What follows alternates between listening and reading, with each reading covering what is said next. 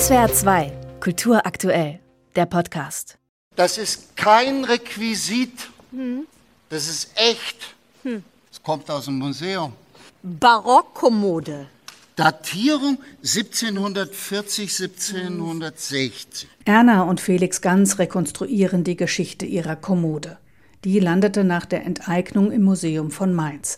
Dort befindet sie sich bis heute. Es konnte zweifelsfrei geklärt werden, dass sie Felix Ganz gehörte, und so wurde sie für das Musiktheaterstück nach Berlin gebracht.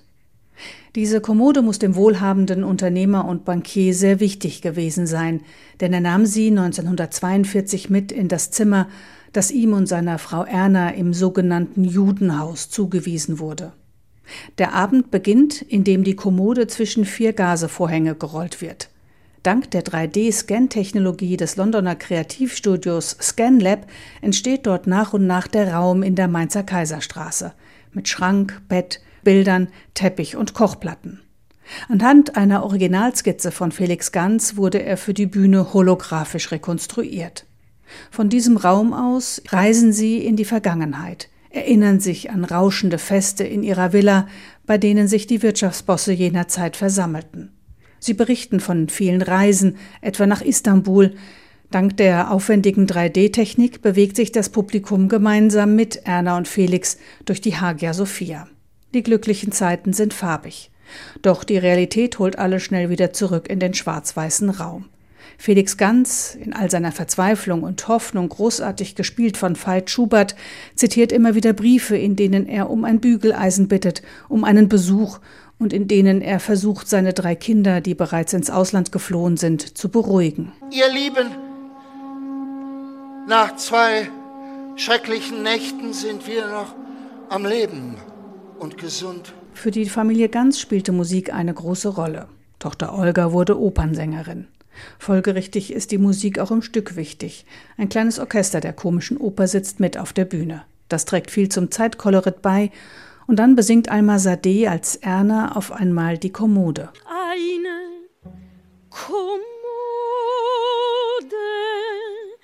hat etwas sehr Intimes an sich. Sie lebt dort,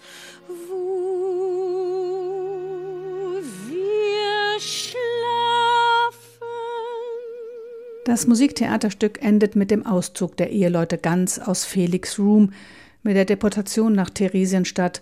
Von dort kommen die beiden 1944 nach Auschwitz und werden ermordet.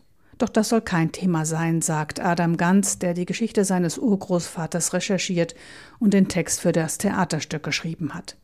Die holographischen Räume sind toll, weil sie Lücken schließen, die ansonsten nicht zu schließen wären, und den Raum entstehen lassen für die Geschichte von Erna und Felix Ganz.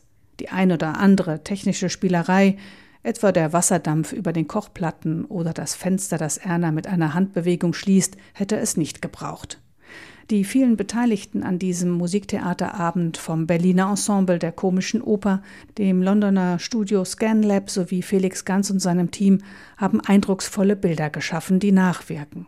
Dank modernster 3D-Scan-Theatertechnik, die um eine Nussbaumkommode aus dem 18. Jahrhundert gebaut ist. SWR 2 Kultur aktuell. Überall, wo es Podcasts gibt.